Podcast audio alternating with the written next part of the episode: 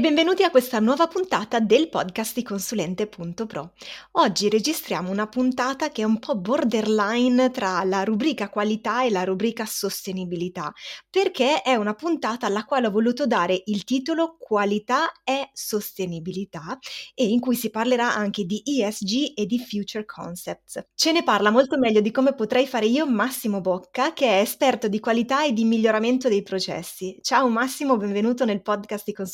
Consulente consulente.pro. Ciao Gioia, grazie per l'invito, è un piacere essere qui con te oggi. Massimo, io ho voluto fortemente registrare questa puntata perché il discorso della qualità viene sempre collegato a un qualche cosa di ingegneristico, qualcosa di molto s- strict, molto severo all'interno delle regole, inquadrato, incasellato, mentre la sostenibilità è sempre considerata o spesso si vede come un qualche cosa di aulico, di principi, eh, qualche cosa che sì, vabbè, volemo se bene, ho detto anche in una puntata precedente. Nella realtà non è così e lo sarà sempre meno anche in un futuro, però mi pare di capire che la, il concetto di qualità, anche ricollegandomi a qualcosa, a qualche chiacchiera che abbiamo fatto io e te precedentemente, eh, in realtà sia già in cambiamento da tanti anni. È corretto? È così, è così. C'è questa idea della qualità legata all'ingegneria, visto che ne parlavi. Eh,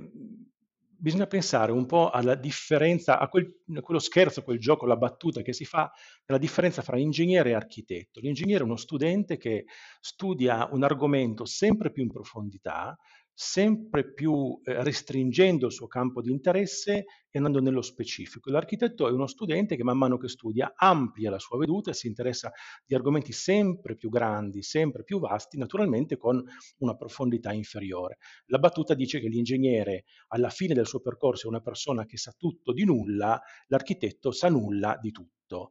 eh, al di là della battuta, un'evoluzione del genere esiste anche nel professionista della qualità, eh, è sempre meno un approccio ingegneristico ed è sempre più un approccio architettonico. Quello che è necessario ormai avere è una visione d'insieme. Eh, questo percorso è cominciato diciamo da parecchi anni, ma sempre di più negli ultimi anni eh, la professione sta cambiando in questa direzione. Sì, su questo discorso d'insieme io vorrei attraversare il computer in questo momento e venire ad abbracciarti perché è quello che io cerco sempre di spiegare. Eh, Va bene, va benissimo che i professionisti a cui mi rivolgo abbiano una competenza, una conoscenza molto verticale delle materie che trattano, quindi è giusto che un commercialista sia bravissimo nel fare il commercialista, se è specializzato, non so, in revisione o in business plan, sia bravissimo a fare quello, così come un avvocato è giusto, è corretto, è fondamentale, oserei dire, che si specializzi in una materia, potrebbe essere divorzista, potrebbe essere specializzato in GDPR come la, l'avvocato Alessandro Vercellotti che è stato ospite di un, qualche puntata fa. È giusto e corretto, ma questo non toglie il fatto che comunque la gestione di uno studio professionale, la gestione del proprio lavoro debba toccare tanti, tantissimi aspetti che sono quelli che un po' abbiamo toccato nel corso di tutto questo podcast, nel corso delle eh, ormai 40 e rotte, quasi 50 puntate precedenti. Quindi la gestione del personale, la gestione della comunicazione, la gestione del, delle procedure, quindi di come si fanno le cose, di, che, di quali controlli si attuano, la gestione dei rischi, la gestione dei risultati che si ottengono, quindi dove voglio arrivare, come ci posso arrivare, se ci sono arrivato, come ci sono arrivato e se non ci sono arrivato perché e cosa posso migliorare. Eh, questo è sicuramente un approccio sistemico, un approccio integrato, è un approccio, come si dice molto spesso, troppo spesso, a 360 gradi dell'organizzazione del proprio lavoro.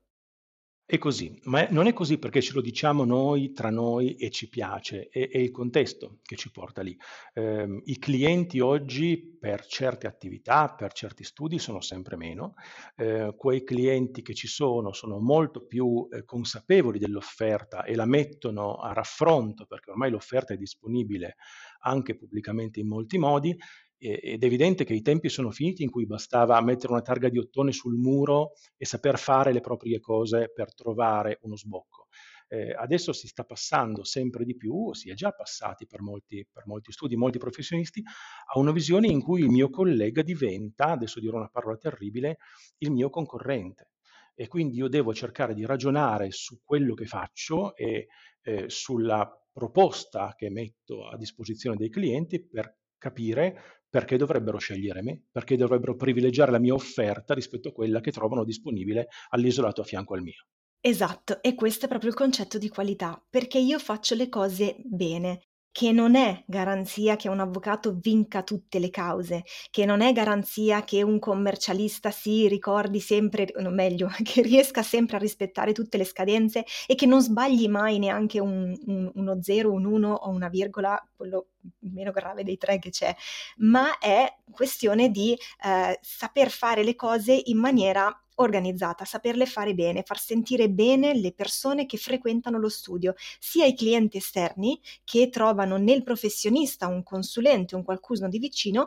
sia cli- rispetto ai clienti interni, quindi le persone che lavorano all'interno che si sentono valorizzate, che possono crescere e che non si trovano all'interno di un meccanismo in cui non sono altro che ru- ruote che vengono sfruttate. Questa è davvero la qualità e insieme alle soft skill sono ciò che fanno la differenza, anzi, per me permettimi di aggiungere un terzo elemento, saper fare le cose bene, differenziarsi e quindi specializzarsi e soft skill. Questi sono i tre elementi che permettono davvero di non fare la concorrenza all'interno del cosiddetto oceano rosso, ma di creare un oceano blu, cioè una proposta che sia differente dagli altri. Io non mi metto in concorrenza con te perché sì, è vero, siamo colleghi formalmente, abbiamo lo stesso titolo, ma facciamo cose diverse, facciamo le cose in modo diverse. Permettimi di dire,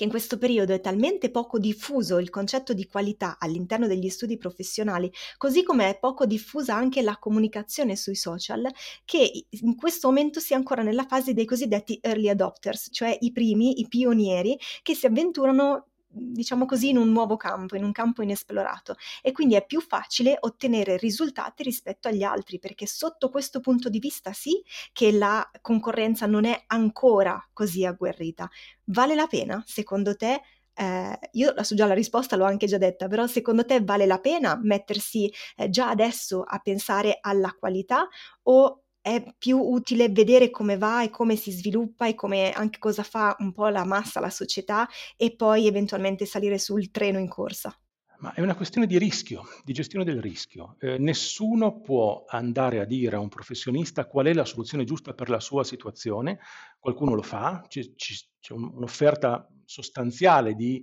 cibi precotti e di soluzioni preconfezionate, ma eh, quelle più efficaci sono quelle tagliate su misura per ciascuna soluzione. Per cui ogni studio, ogni professionista ha il suo percorso, la sua traiettoria. Eh, io direi che si tratta fondamentalmente di porre l'attenzione su quanto valore si crea. Eh, una persona che si occupa di qualità è ossessionata dal valore. Eh, in che senso? Uno studio ha una, una, una, dinamica, una meccanica interna di cose che vengono fatte, vengono fatte in un certo modo, come un motore produce un movimento, quindi produce eh, degli scritti, degli elaborati, pensiamo a quanto per esempio del lavoro di avvocatura oggi sia la stesura di atti, produce dei fogli di carta, ma eh, co- così come un motore si scalda e produce calore mentre lavora, eh, un processo mentre esegue eh, diciamo, le, la, sua sequenza produce valore. Eh, se è ben costruito ne produce molto, se è mal costruito ne produce poco o addirittura in, come dire, incamera valore, brucia, brucia valore. Eh, una persona deve pensare, eh, se vuole migliorare, a quali sono i suoi processi e quali sono i punti in cui si crea questo valore. Se non lo fa, si esporrà alla concorrenza di prima, eh, rinuncerà a una parte degli utili che può fare, rinuncerà a una parte dei clienti, rinuncerà a una parte delle attività, piano piano verrà ridotta la sua zona di influenza e questo è un rischio che naturalmente ognuno deve valutare per sé. Ecco sì, quando hai parlato di processi, mhmm, secondo me vale, ehm, la pena sottolineare di nuovo che per processo non si intende necessariamente quello operativo. Ehm, io dico sempre: eh, si apre la schermata, inserisci questo dato, clicca su invia, poi si apre quell'altra schermata, vai in fino in basso. Non è questo il processo di cui si parla, cioè sì, ma non soltanto. Ce ne sono tanti che spaziano in generale sull'organizzazione dello studio, quelli di cui parlavo appunto prima, per cui il personale personale, la selezione del personale, l'onboarding, l'offboarding del personale, l'onboarding del cliente, l'attrazione del cliente, quindi come faccio a livello di comunicazione, a livello di specializzazione, eh, la gestione della qualità, la gestione delle lamentele, la gestione anche dell'amministrazione dello studio, quindi ogni quanto fatturo, quanto fatturo, come fatturo, passo dal proforma, non passo dal proforma, come mi occupo del recupero crediti. Questi sono tutti processi non strettamente operativi e legati alla verticalità dell'attività di uno studio professionale, ma senza i quali a pensarci bene, lo studio professionale non può andare avanti. E visto che stiamo parlando di cosa succedeva nel passato e quali sono, possono essere i trend del futuro, mi ha fatto piacere il fatto che tu mi abbia fatto notare che appunto anche la ISO 9001, che nella sua versione attuale ha ormai sette anni, nel momento in cui noi stiamo registrando, poi magari chissà tra la registrazione e la, e la messa in onda ci sarà una, una nuova pubblicazione di una nuova versione della ISO 9001, però questa, la versione attuale è del 2015, anzi anzi stiamo, stiamo parlando anche di otto anni ormai, eh, sono, sono cambiate tante cose, è cambiata tanto la sensibilità anche delle persone, per cui sempre meno, oddio sì, c'è una visione forse di fabbrica, perché poi c'è tutto il discorso della qualità, di tu, chi conosce anche eh, la, la qualità Toyota e tutte queste cose, ci sono sicuramente, indubbiamente all'interno della ISO 9001, ma c'è anche una attenzione ancora di più nei confronti delle persone e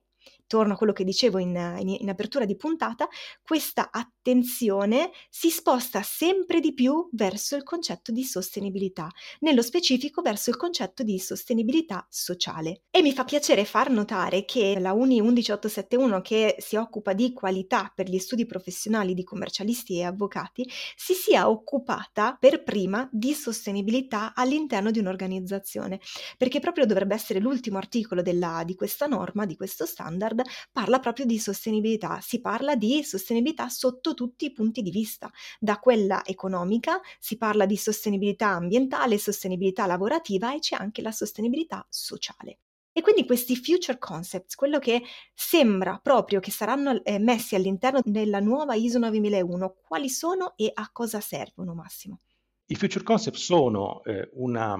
eh, sono dei, degli elementi, dei, dei, dei, temi che saranno il fulcro della nuova ISO 9001, così come identificati da una task force che è stata creata appositamente eh, per, per, ragionare. Sono, eh, sono, otto, sono già stati diffusi i documenti che li elencano, sono la, l'esperienza del cliente, tutto quello che ha a che fare con la gestione, gli aspetti relativi alle persone, la gestione del cambiamento in tutte le sue forme, l'integrazione con altri sistemi e altre realtà, la gestione della conoscenza, eh, tutto il mondo della formazione per esempio sta qui dentro, il rapporto con le tecnologie emergenti, si parla moltissimo in questo periodo di, di intelligenza artificiale, eh, tutta la parte che riguarda l'etica e l'integrità eh, del lavoro che si fa e in generale la cultura eh, organizzativa, che fa parte insomma, del, del modo in cui facciamo le cose. È chiaro che in tutti questi punti, e in alcuni momenti in modo molto esplicito, c'è il riferimento, come tu dicevi, alla sostenibilità. Per tornare alla metafora del, del, motore da cui siamo partiti, se il processo che io gestisco, che come tu giustamente facevi notare, in realtà è un insieme di sottoprocessi che si intrecciano tra di loro, che fanno il grande lavoro che si fa per esempio in uno studio, eh, è un motore certamente che io cerco di far andare veloce per portarmi lontano e, e muovere i miei clienti, per generare valore e, e utili per me, ma ha anche delle, dire, delle, conseguenze sull'ambiente che sta intorno e se io incomincio a non fare una manutenzione eh, adeguata di questo motore, oltre ad avere i rischi che il motore si inceppi e si fermi, quindi interrompa la produzione di valore, eh, potrebbe generare dei fumi o dei cattivi odori per cui un legislatore improvvisamente decide di bloccarmi, io con quel veicolo non posso più eh, girare. Eh, si capisce chiaramente che è finita l'epoca in cui ci si poteva solo preoccupare delle ricadute delle attività di un processo sulle immediate vicinanze, le persone che lo governano e con cui si interfaccia, ma ormai ingloba tutte le persone che ricevono, eh, come dire, da questo processo degli effetti, quelli che in generale si chiamano gli stakeholder, tutte le persone che sono attente a capire come funziona questo processo, eh, perché per esempio il loro ambiente non venga inquinato, perché la loro, eh, la loro tranquillità non venga rovinata dal rumore o anche da rischi di, di futuro, diciamo, degrado del sistema sociale in cui vivono e quindi in questo caso certamente la sostenibilità è molto legata all'evoluzione della qualità. Tra tutti i future concepts che hai a cui hai accennato poco fa e quelli che mi sono scritte nei miei appunti in preparazione di questa puntata, mi fa piacere che si parli di eh, tecnologie emergenti nello specifico, anche senza andare necessariamente alla, verso la, l'intelligenza artificiale. Perché quando avevo studiato la 11871 mi sono resa conto che la norma toccava tutte le aree del mio lavoro, quindi le persone, quindi il tempo, quindi l'organizzazione, quindi la sostenibilità, eh, parlava veramente di tutte tranne che di una. Non si parla di digitalizzazione, cosa che invece nei future concepts c'è, cioè tecnologie emergenti. La mia idea, quello che io ho constatato è che gli studi professionali che, stanno, che svolgono il ruolo di intermediario tra la pubblica amministrazione e il pubblico, il mercato, le persone come me come te, eh, quando sono spinte dalla pubblica amministrazione si dotano perché devono dotarsi di determinate tecnologie, quindi eh, registrano gli atti in via telematica, quindi eh, adottano la fatturazione elettronica, perché non ne possono fare a meno, perché sono obbligati. Non è che abbiano, non sentono il vantaggio, forse sì, forse no, ma lo fanno perché devono. Invece tutte le volte che c'è da ehm, adattarsi al mercato, di fare qualche cosa perché se ne percepisce un vantaggio, ma non c'è un obbligo, ecco che questo vantaggio magari viene messo in secondo piano rispetto al ma io, no, io devo fare altro perché ho un'urgenza, perché c'è altro di importante. E questo secondo me si collega a un altro dei concetti che stanno all'interno di questi future concepts, che è legato alla gestione in generale delle persone, del cambiamento e della conoscenza. Io dico sempre che ogni volta che vado in uno studio, in una qualsiasi organizzazione, per portare quello che è il mio lavoro, quindi il cambiamento, quindi una riorganizzazione, la più grande difficoltà non sta nel mettere ordine in quello che c'è da fare, quindi riportare l'organizzazione in sé, ma sta nella gestione delle persone. Volevo chiederti se anche tu sei d'accordo con questo, quindi gestione del cambiamento nelle persone, se anche tu senti questa difficoltà e se tu hai trovato la chiave, ehm, non so, magari è proprio questo vantaggio che dovrebbe essere comunicato comunicati in maniera diversa e che magari non è percepito? È sicuramente il cuore del cambiamento, l'attività con le persone. Le persone non sono macchine, le persone partecipano al cambiamento e modificano il cambiamento, altrimenti il cambiamento non riesce a, a radicarsi, non riesce ad avere grip sufficiente. Eh, l'idea di fondo è sempre quella del valore. È sempre lì, torniamo sempre lì. Eh, come tu parlavi prima, digitalizzazione, un, c'è una parte che faccio perché sono obbligato, ok, ma qual è il valore che io posso creare una volta che io ho installato dei software? Posso applicarli anche alle cose che faccio all'interno per ottimizzare il mio processo e creare valore. Quindi vuol dire che non faccio solo una digitalizzazione di quello che c'è, ma modifico il processo perché diventi digitalizzabile in modo più efficiente. E lo stesso si fa per le persone. Noi abbiamo un concetto ehm, quando si parla di organizzazioni anche più grandi, è eh, la differenza che c'è fra, eh, visto che i testi sono, sono inglesi per lo più, tra busy e and effective, cioè noi gestiamo le persone guardandole e vediamo se si danno da fare, se sono occupate, ma non ci preoccupiamo se quello che fanno ha una reale efficacia, quindi se crea valore, per stare sempre su quel tema. Eh, per farlo abbiamo bisogno di capire prima che cosa devono fare, cosa ci aspettiamo da loro nel processo che loro gestiscono e se vogliamo ottimizzare questo processo qual è il cambiamento che noi chiediamo che loro attuino nelle cose che fanno per creare valore. In quel caso saranno efficaci, in quel caso potremo anche andare a cercare di capire quali sono gli indicatori che possiamo utilizzare per capire se loro sono efficaci per il lavoro che devono fare, quindi produttive all'interno del, del processo. Quello che è importante è uscire da una trappola che è molto radicata e cioè eh, per esempio un impiegato esperto che ha cominciato facendo un'attività appena ha finito diciamo, le scuole superiori tanti anni fa e a forza di farlo è diventato bravissimo o bravissima tecnicamente a fare quell'attività molto specifica, diventa per, quasi come per caduta naturale dei gravi, magari responsabile di un ufficio dove ci sono quattro persone meno esperte che fanno quel lavoro lì ed è sempre meno il suo lavoro fare il lavoro che è capace a fare ed è sempre di più gestire le altre persone che lo fanno. Sono due mestieri diversi, richiedono skill differenti, non è assolutamente detto che chi è bravo, per esempio, a scrivere delle belle lettere ai clienti, sia altrettanto bravo a gestire l'ufficio lettere, perché sono si tratterà di gestire altre persone, di saperle motivare. E quindi eh, questa è una riflessione profonda che deve essere fatta. A volte impatta anche sull'organizzazione interna di uno studio o di un'organizzazione più grande,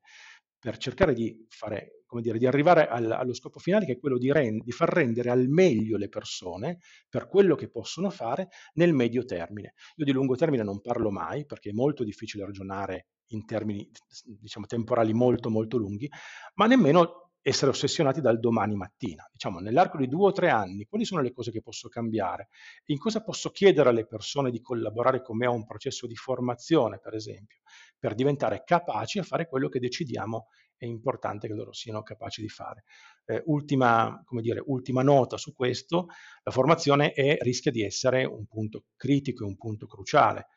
perché eh, la la, io sono veramente convinto che il valore della formazione eh, equivale al valore percepito della formazione. Se le persone sono convinte che la formazione che ricevono non valga nulla per loro, veramente quella formazione varrà molto poco e non riuscirà a produrre gli effetti. Quindi la sfida è quella di progettare una formazione di qualità, fatta in un certo modo, con l'occhio fisso ai risultati che si vogliono ottenere e andando poi a misurare, se possibile, quali sono questi risultati e come quella formazione ha aiutato il mio studio il mio processo a diventare più efficace. Mi fa piacere eh, davvero tanto che ci sia sempre di più questa commissione tra qualità e sostenibilità e che tutto si possa poi sommare in quello che è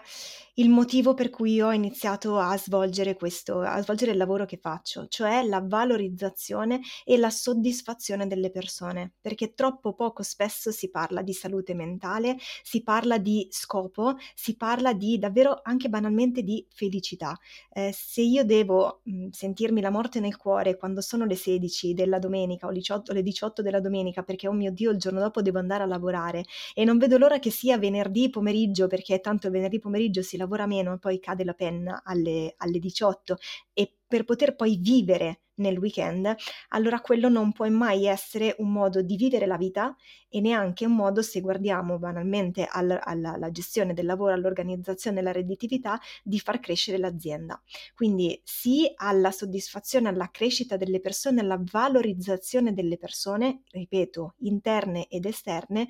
e no a tutti quegli sfruttamenti, a quella eh, ricerca tossica della produttività, ma quella tossica, intendo dire. Mi va benissimo che tu mi dica che l'esperto di qualità è ossessionato dal valore, sì, perché in quel momento significa essere organizzati per vivere meglio, non significa correre, correre, correre sulla ruota del criceto pur di essere busy, come dici tu, pur di dimostrare che si sta facendo. Quindi piuttosto faccio meno, ma lo faccio meglio, ok? O faccio meno per poterlo fare meglio, o lo faccio meglio proprio perché lo sto facendo con meno passaggi in maniera più efficiente. Eh, io ci credo davvero tanto in, in, questo, è il motivo per cui faccio questo lavoro e quindi grazie Massimo per aver anche tu spiegato dal, dal tuo punto di vista come questo possa essere attuabile e anzi sarà davvero il futuro del concetto di qualità.